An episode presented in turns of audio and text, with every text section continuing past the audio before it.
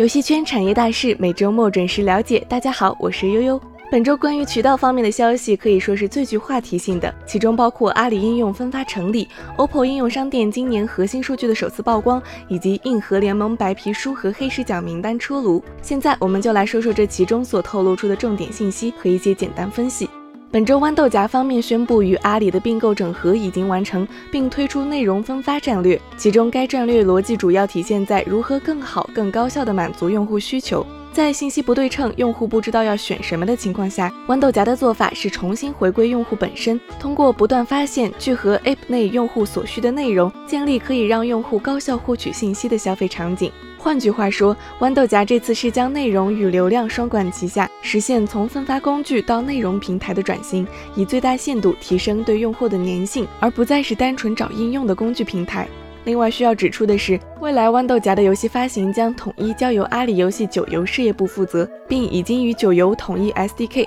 目前开发者已经可以下载更新最新 SDK 并完成接入。此外，以手机厂商为代表的硬核联盟方面举办的黑石奖成功落幕，同时也发布了硬核联盟白皮书。数据上显示，硬核联盟的整体数据情况在今年又有了很多的提升。其中，仅今年九月份，硬核联盟应用商店分发量就高达约五亿，环比增长百分之二十四点三二。与此同时，作为硬核联盟成员之一的 OPPO，在本周也对外公布了今年其应用商店的核心数据。其中，OPPO 手机日活跃用户在今年已经达到了一点二亿，平台累计分发量突破四百五十亿，游戏开发者分成十五亿元。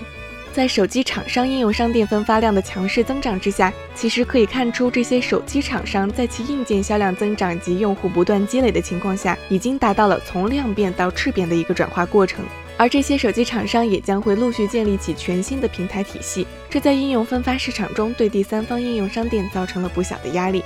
在全新的竞争格局中，一边是以各大巨头为首的第三方应用商店，另一边是以硬核联盟、三星应用商店等为代表的手机厂商。这场分发之战或许在目前已有优势劣势之分，但各方所蕴藏的实力基础均不可忽视，在未来的升级和布局之中，还是可以创造出很多可能。我们拭目以待吧。好了，以上就是本周关于应用分发市场的内容，供大家参考。此外，本周其他重点信息，大家可以在下方自行浏览。这里是四三九九游戏鹰眼，我是悠悠，我们下周再见。